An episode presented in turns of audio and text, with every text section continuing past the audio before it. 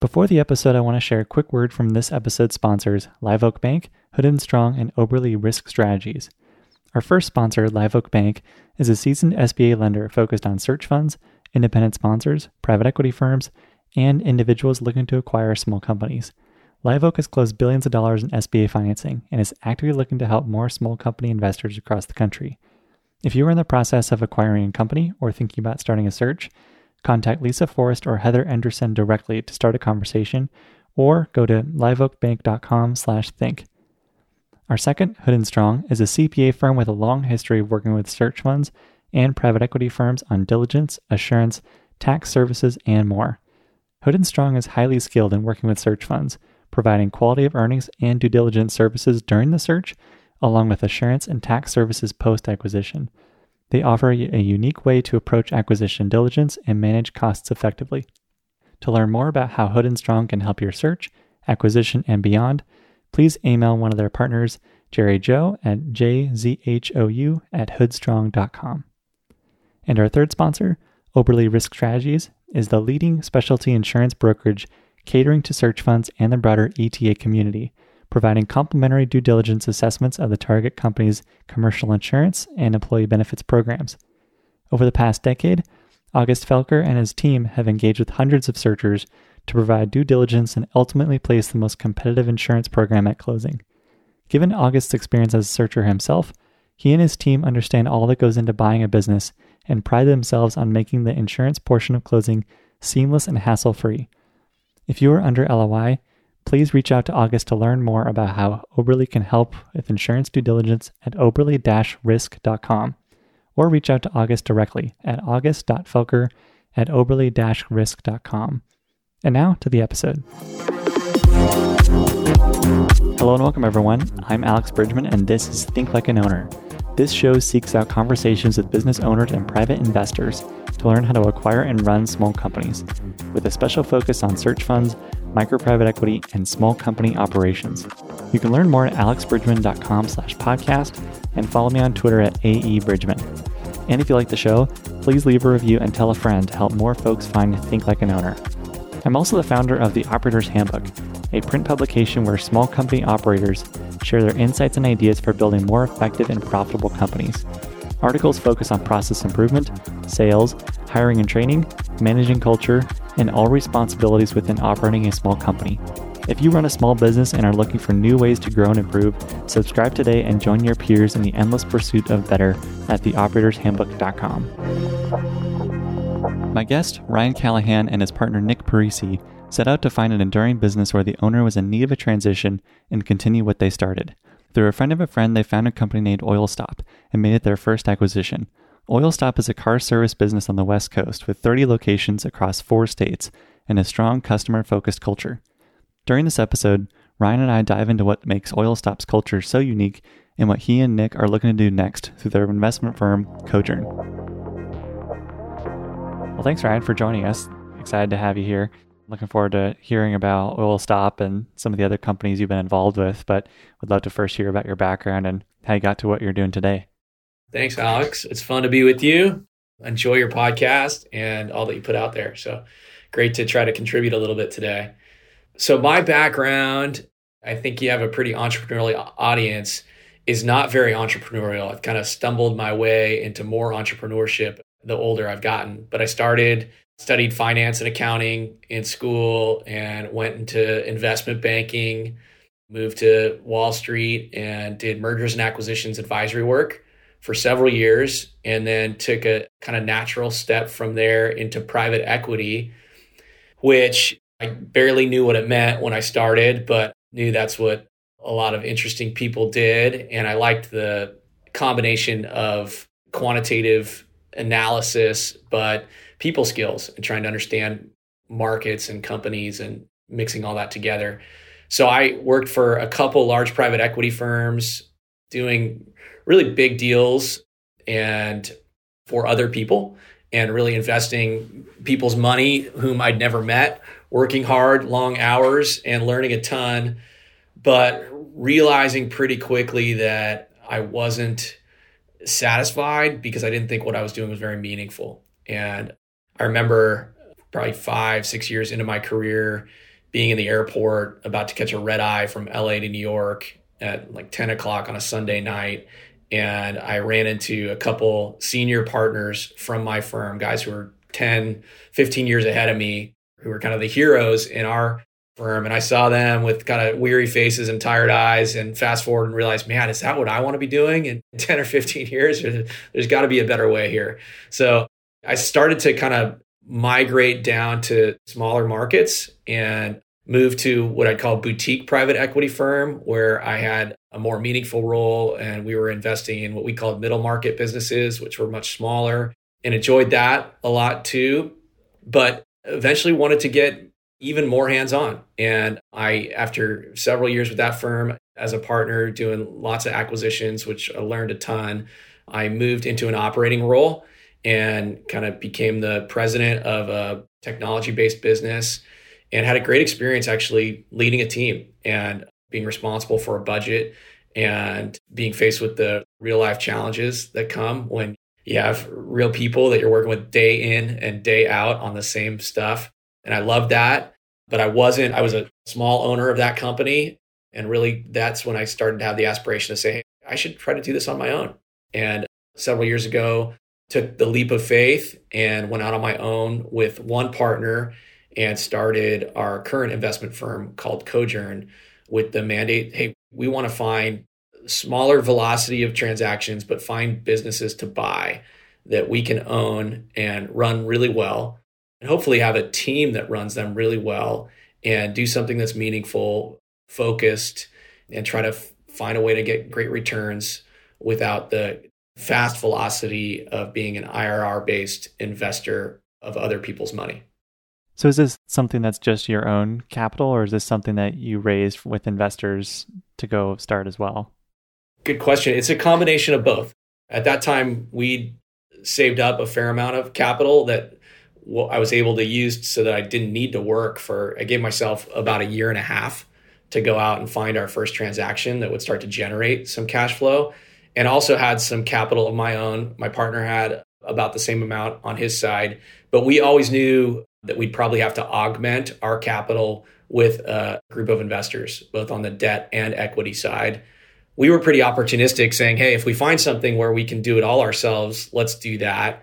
But we also, and we can talk more about this, we're looking for a company that was big in our size. We didn't want to find a business that was just getting started. We were looking for a cash flow positive, well established business with at least a few million dollars of annual earnings.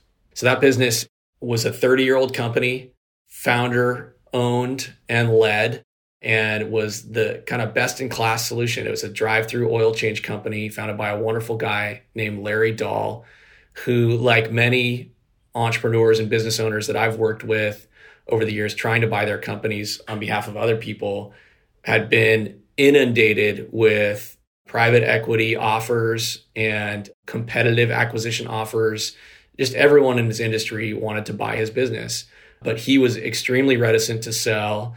He'd loved his team. He'd built a company that was like his third child and really was stuck saying, I don't think anybody who wants to buy my business is going to treat it like I want them to treat it. So I'm just going to keep running it.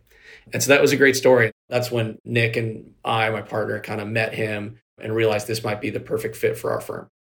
So why didn't he want to sell to anyone else in his industry? I would think as a seller, somebody who already owns a business like mine would be a more credible buyer to interact with. So what made him hesitant to go with a competitor? It's the number one pain point in my experience that all sellers face, and it was all about his team. So the problem with selling to a competitor is the reason that competitors want to buy you and the reason they can pay more than anybody else is because they have that loaded word called synergies or redundancies, meaning they have a team and they have an infrastructure. And so they're going to use their team and the best of what they've got and get rid of a lot of your people. And what I found, and kind of this was a big reason why we got passionate about starting Cojourn, is that sellers care so much about their management team. They want those people to have another run, another 20 years of livelihood working for a great boss. And so often what happens is sellers have this guilt when it comes to knowing they need a succession plan, knowing they need to move on, knowing they want to get a full and fair value for their business, but realizing that they're going to get this big paycheck and right off into the sunset, and their people are either at best going to get a new boss and the same job, a new boss who they don't know as well, they don't trust as well, and keep their job. And at worst, they're going to get a pink slip and have to find something else to do. So that was really Larry's issue. He knew that if one of the big guys or a competitor came in, that his team would be out of business. And the second reason was he had a mission for his company. They had a company culture and he wanted that to be preserved. He didn't want one of the other company's cultures to come in and kind of usurp what he had created over the years. So, how did you communicate what you were looking to do with this company in those first maybe one, two, or three meetings with Larry? How did you describe what you were doing and what your goal was? The first time I met with Larry, we didn't even talk about buying his business. I sat down, and I think curiosity is such an important posture, and sat down with him and said, Hey, Larry, I know your business. I've seen it. The good news was I actually was a customer of his. So I had some real experience and real admiration firsthand with his company, but really sat down and said, Hey, I think you've built something really special. And I just love to learn how because I aspire to do the same. And so just tell me your story. And listening and hearing kind of what was important to him was really meaningful. It both kind of, we started to build some rapport, I started to create some trust, and I started to learn really about what was important to him. And one of the things you hear about in acquisitions a lot is seller psychology and really trying to understand what's most important to a seller and not from a manipulative standpoint but more from a is this a match? Am i going to be able to provide what this guy wants? And so that was my posture with larry for our first four or five meetings. I think probably the third meeting once it became clear that he didn't have a really well thought out exit plan i started to say hey well what would it look like for you to leave and who is the ideal buyer for you and that's when the conversation started to turn to that's something that I'm passionate about. And this could be a fit. Would you be willing to take the conversations in that direction? Gotcha. So, besides what would happen to his employees and the culture, what other maybe smaller details did he care about with whoever took over his business? Well, his business, which is so important and so great, is and Oil Stop is that way to this day, is what I'd call just a mission driven business, which you might hear a lot now in the business world, but our mission at Oil Stop is to serve people humbly with excellence and with a servant's heart. And that's what got Larry out of bed every day. And so, number one for him was to see that he wanted that to be preserved. And he wanted to see that carried forward. So, he wanted to see whoever owned the business would be committed to kind of adhering to that mission. We always say we're not an oil change business, we're in the business of serving our guests in whatever way we can. We start by serving our staff. And when our staff really believe that we're there to serve them, they serve our guests. And so that philosophy, I think, along with the actual people who are executing that philosophy, were the two things that he wanted to see preserved. And Alex, that's what I think can be applied to a lot of different sectors. That's what Cojourn is all about. We believe that what we say to business owners is we're going to run your business as you would if you had another 25 years in you to lead it. If you felt like, hey, you were 30 years old or 40 years old or whatever age it is, and really were just in the prime of your management life and wanted to continue on and take more ground, we're going to try to step into your shoes and we're going to pretend like your legacy is being carried forward with you at the helm. And we're going to do our best to continue what you started. So, what does the oil stop culture look like from a customer's perspective? So, somebody walks in, wants an oil change. What's the process that happens when they enter the business? I'll tell you, you can tell the moment you walk in, whether it's our corporate office or any one of our locations, you're greeted with a smile. People make you feel like they've been anticipating your arrival, that they're glad that you've come. They'll call you by name as soon as they learn your name if they don't already know it. You're going to hear language like please and thank you and how may I serve you. You're going to see eye contact and you're going to hear voice inflection that just emits kindness. And you're going to see it not only as a guest or a vendor who comes into our office, but you're going to see the interplay between staff members as if they actually like each other and enjoy what they do and they serve one another. So for us, it's all about that service mentality. It's saying, hey, can I get that for you? It's identifying what needs to be done little things like we do is we'll offer a free beverage to every guest that comes in. So, can I get you a cup of coffee, a water, a soda? Can I get you a juice box for your children, a biscuit for your dog? It's those little things that we anticipate to try to make people feel like we're truly here to serve them. So, how do you hire for that? So, do you hire first for the culture side, which is what it sounds like, but how do you balance that out with needing the technical side too? I mean, I think this is true. I've invested in a lot of service businesses, and you see this in almost any field. Most great companies will tell you they can teach you their trade, and they don't need you to come in with too much background knowledge. In some senses, it's even an obstacle. So, we certainly want to find people who, who like cars, but they don't have to know a lot about them. Really, we want to find people who like people. And one of my big principles of investing, which is so true in oil stop, is about momentum. And so we find people that we feel like seem to have that optimism, that positive attitude, the desire to be a part of something special. And then momentum kind of takes care of itself. And there's just this culture that they get immersed into. And it's the same can be true on the bad side, but you just don't fit in if you don't have that same attitude in our company. So, how does that look like if you're going to interview somebody? So, if someone comes into one of your locations, where do they go first? What questions do you ask them? Do you have them walk around to interact with a few team members? What does that process look like if you're trying to describe that to someone who's opening a new location?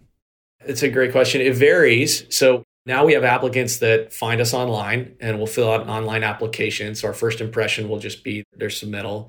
And we still do often have people who come into the store. And so for the candidate who comes into the store, they've usually been there before and they've kind of seen, hey, this is a place that looks fun and interesting to work at. That is a selector device in itself. Certain people just see, I could see myself here. But our managers, our store managers, and our assistant managers are people experts. And so they just try to make an assessment. Do I think this person looks like they can communicate? Communication is important for us. And we teach the communication skills, but you have to have someone who you think is going to be interested in people. So they do a little on site interview. And then we have a head of, we call it human flourishing in our office who does a phone interview with still with every single employee after they kind of meet the first interview with our manager on site. And we then, I mean, we do a bunch of little things, but we have a, a memorization requirement where we actually give a candidate several scripts that they have to take home and memorize, and they have to come back the next day and say them without notes. That weeds out a lot of people too. So we have guys come in and they took the time to do the memorization and they show up again on time and we see, yeah, these people really care and are interested in expending some effort. They might be a good team member. So these scripts on how you greet a customer or how you describe an issue to somebody, what exactly are they saying in these scripts? It's how to present a portion of the oil change service. So usually it'll be how we greet the customer and describing what they're about to experience with us checking, doing a 33 point service on their vehicle, and then presenting to them their choices. How studied is that word choice? I imagine Larry has refined that script over a long period of time. There are a lot. There are a lot of little things that we've found over 30 years are extremely effective. Things like asking someone, Are you here for a drive through oil change today? As the first question, so that the guest begins immediately to say yes. We know why they're here. When we present services, we say, Shall I go ahead and do that for you today, Miss Jones? And using language like that, we teach our team to be as satisfied and happy with a no as they are with a yes, so that it's really important that our guests know that our team's not paid on commission and they're not there just to get stuff out of them. They're recommending services for their vehicle that they would do on their own vehicle. So things like that are really important. We have a pretty detailed script. Like I think all good service businesses, training is probably the most important component. And if you can have your team trained meticulously and have a great standardization of service, that's the only way you can ensure kind of a consistent, excellent experience across multiple locations. Yeah, to the point about multiple locations, that seems like it would become a challenge when you have lots of different places that you're trying to replicate this same culture and they're not necessarily within driving distance of each other. So you yourself couldn't drive to every location in a day to check in on people. So how do you make sure that process replicates across your locations? It's great people. And we have people that have been in our company for multiple decades. We rarely, I don't think we've ever hired a manager for a store from another store. They've all started their first day, day one, as the new technician, usually in the basement as the lube tech. So it's just about inculcating that culture and then getting together a lot. We were doing Zoom, believe it or not, before the pandemic. We have our Southern California and our Northern California and our Oregon and our Arizona and our New Mexico teams. We get together at least once a week, face to face. We do something that's really cool. It's a Thursday morning leadership meeting so where we invite every leader in our company and really which is every staff member is welcome to be there. And we'll show kind of a 15 minute video usually a speaker talking about leadership or management or self improvement and we all watch the video together on Zoom and then we go around and actually call on people and say hey Alex what'd you think of that? And everyone who shows up knows they might be called on so they have to be prepared to say, hey, this is what I liked about that. Thank you. So things like that just help solidify that culture. And it's all about the right people. So I'm curious what your procedures might be for customers who are a little more difficult or challenging. I'm sure you have a whole set of scripts for that too. Can you share a little bit of detail on that if things maybe don't go as planned with somebody? That's a fun one. We have a couple codes that we use. We try to use codes so that guests don't know exactly what our team's talking about. But we have a code seven, which is when a guest comes in and we can tell that they're not in a good mood. They're hostile or they've had a bad experience. And it's one of our favorite things. It's a challenge that we put on our team to say, hey, see if you can change the trajectory of this guest's day. See if you can find a way to connect with them or to make them feel special or to see if you can send them off with a smile. So that's one way. We have code 16s, which happens in our business where people come in with a complaint because they had their oil changed a few days before and now they see a leak or something's not working right in their vehicle. And just like any business, the way you handle mistakes or the way you handle unsatisfied guests is probably the most important thing you can do and one of the easiest ways to create a guest for life. If you do the right thing when someone feels like they've not experienced the right thing, you instantly get loyalty and trust. And so we talk a lot about that. Our managers are experts at listening. And many times we didn't even make a mistake, but it's we still have the opportunity to say, I'm sorry that you experienced that. And when we can, we try to for sure refund our service or make the guest understand that we feel their pain and that we're going to do everything we can to make it right. Can you dive in a little more depth into your code system? I'm curious how that process works. It's just a communication language. So, code one, that's our mission. That means serving with excellence and humbly with a servant's heart. So, we try to also do something called public praise. So, one of our best things is to have our team members praise or affirm one another aloud so that the guest can hear. So, John will say, Excellent code one, Steve, or Juan, you're doing a great job over there. Code one. And so the guests won't know exactly what code one means, but they'll hear that. Code five is a way to say, hey, I need to speak to you in private. And so our managers will often say, hey, Louis, code five, please. And Louis will excuse himself from the guest and go talk with the manager separately. There are many, many others. It's a way to have a communication that the team knows, but is not necessarily fully transparent to the guests. So did Larry have some trial and error with that system over time? Like did he start off saying just I need to speak to you privately in front of guests and then he decided, "Oh, let's do codes instead. That's a little better." Do you know some of the history behind that process? Yeah, I know that Larry was deeply concerned with just guest perception. So, store cleanliness, uniforms, all those things. And so the language that we use is probably the biggest part of that. We always say that store atmosphere is dictated more by the words that we use than the decor or the wall hangings or the cleanliness. And so I think that was probably how it came about. We also use the metaphor that we're on stage. So it's, hey, it's just like when the curtain draws back and the band is on stage or the players in a play, you need to be aware that people are watching as a manager, your team's watching you, and certainly the guests are watching you, and you are going to be the representation of Oil Stop that they see. And so you, use certain words when you're on stage that are different than the words you use backstage often. And that was part of the genesis of the code system. The culture from Oil Stop, of course, is a huge part of why you chose this business. Is there something you've learned about that culture or a few lessons that you only learned from Oil Stop and you weren't exposed to or you weren't able to learn from your private equity experience? I think it really solidified for me a thesis that we had, which was it's not that novel, but that culture matters. And I mentioned earlier momentum, that too. I think early on in my career, I was kind of what I'd call a value investor, where I was looking for things that were undervalued and trying to make a great buy.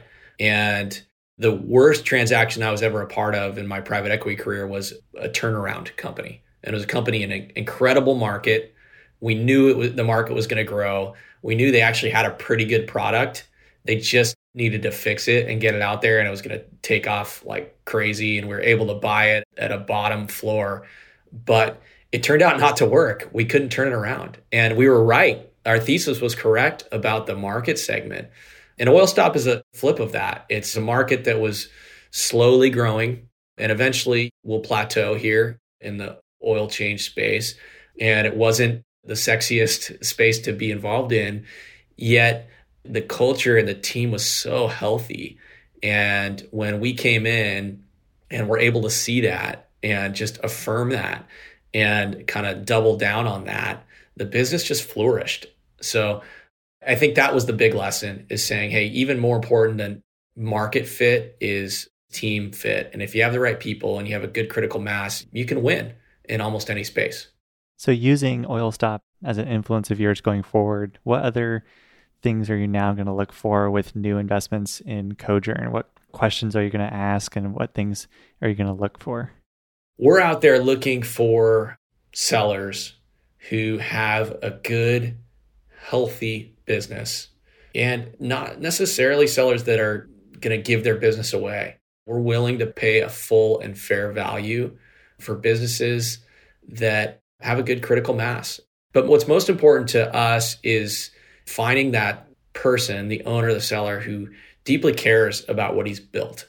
And I think that oftentimes someone who cares about what they've built, what they've built is steady and stable. you can tell. It's a win-win situation. It's those guys who really don't want to just turn their business over to anybody are the ones who've created something that's special. So I'd say that's what we're after. We're less top-down thesis saying, hey, this particular industry sector is going to go gangbusters over the next decade for this reason or that reason from a macroeconomic standpoint. And we're more, let's find what I'd call a big fish in a small pond or a business that is just really healthy in whatever little market segment it's a part of. Are there any overarching lessons or themes you've found through your private equity experience and experience with Cojourn that you think are applicable to other people trying to buy small companies today? One interesting one I'd say is I was listening to your podcast about trying to focus on small businesses and how smaller can sometimes be better. I appreciated what your guest said and thought there were some interesting points there. But it's interesting. My experience is the opposite of that, where my partner really pushed me to stretch bigger and to try to find a business that was actually larger than what we had initially set out to do. And I'm a big believer that the companies that actually have critical mass have so much less risk. And to find a business that's a little bit bigger than you might have pictured yourself going after initially can bring a ton of opportunity and reward to you. You have less risk, you have less customer concentration typically, you have more developed institutions, you can handle a bump in the night better, and you have some organizational history that if you find the right business can really be a big benefit for your team. Teams with tenure, a larger talent pool to search through and find the gems from within whom you can raise up. So as we go forward looking for businesses, we're definitely going up market and trying to find those private companies that have a little bit of scale because I think that's where the opportunity is. So, of course, part of the flip side of that argument that you presented with going for a larger company is you have to choose different sources of debt and have to raise a lot more equity. So, can you talk a little bit about what that process was like for you? That's a great point. And I think you do need to establish credibility when you're looking at larger companies because you're going to require maybe something larger than an SBA loan and more institutional quality debt from a regional or national bank. And for us, I'll tell you, having a partner was really critical to that. Both banks on the debt side and equity investors, if you need to raise equity, typically like having two people on the other side of the transaction more than one. So that was big for me, having the right partner. And then just telling a good story. And so we actually are out there looking for, because in our business, the hardest thing to do is to find the company. Once you find the company, I think raising the capital is pretty easy as long as you have that experience and credibility. So I just encourage people who are out there, if they find a good investment opportunity, they can find people, if they don't have it themselves, a partner or a group like ours to hitch their wagon to in a lot of different ways that will then open doors on the institutional capital side. So, what kind of equity investors would support a deal like yours that's on the more larger side of things? I think from an equity standpoint, there is just so much opportunity out there. Finding equity is the easy part. So, I would encourage people finding debt is the harder part because if you really have a compelling investment opportunity, there are people all over private equity firms, independent sponsors, family offices that are moving towards more direct investing, groups like ours that if they have a compelling place to put their equity, they're in, particularly once you get to cash flow that's 5 million or above, but even 2 million or above. So the challenge isn't finding the equity. The challenge is how much debt can you get without actually giving up the equity, in my view. And that's where you need the credibility to get the lending institutions, which are a little bit more conservative and are a little bit more focused on your background and the experience of the team that's sponsoring the deal, they're the ones that you're going to have to impress with some credibility. So, what kind of credibility does that look like? It's experience, it's a story that says, hey, we've done this before. And it's just showing that you've done your homework. So, sometimes it can be an advisory board, just saying, hey, these are the three or four guys that are a part of our group I'd really encourage people to use a institutional name for themselves and their searchers instead of their individual name so that they can be a firm that's being backed, not a person that's being backed. So little things like that make a big difference for lenders. What class would you teach in college if you could teach about any subject you wanted? this is a hard one. I think what's interesting to me is my background in finance is financial engineering is a term that has been a big part of deals that I've structured throughout my career. And it's really a term that's gotten a bad name. I think when people think of financial engineering, they think of manipulating or doing things that are not right. But in my view, it's such a critical component of any acquisition is figuring out what's the best way to capitalize it. And being creative in how you capitalize it can make all the difference. So I was thinking I would teach a class called Friendly Financial Engineering or to borrow the phrase from Disney of imagineering, like financial imagineering, because I think you can do great financial engineering and still be a good person who cares about people, but structures things wisely and creatively, using the appropriate amount of leverage, understanding cost of capital and how that impacts returns. For me, the first time I really understood a leverage buyout, which is another loaded term, but and saw how much opportunity there is as an equity investor if I'm a part of a leverage buyout in a company even that doesn't grow, but where I just pay down the debt. It was it was staggering to me and the lights went on and I think a lot of people just never understand that. So I would love to talk about cost of capital, optimal financial structures and how those things are not incongruent with being a good person and treating your team well. I like it. What's a belief you used to hold strongly that you've changed your mind on? I hit on this earlier. I mean, I used to be all about finding the right market, and now I'm all about finding the right culture. So it's that simple. I think almost any business segment is a people business. And so I believe that the right team could be successful in almost any market and could pivot if they need to in terms of what their product is.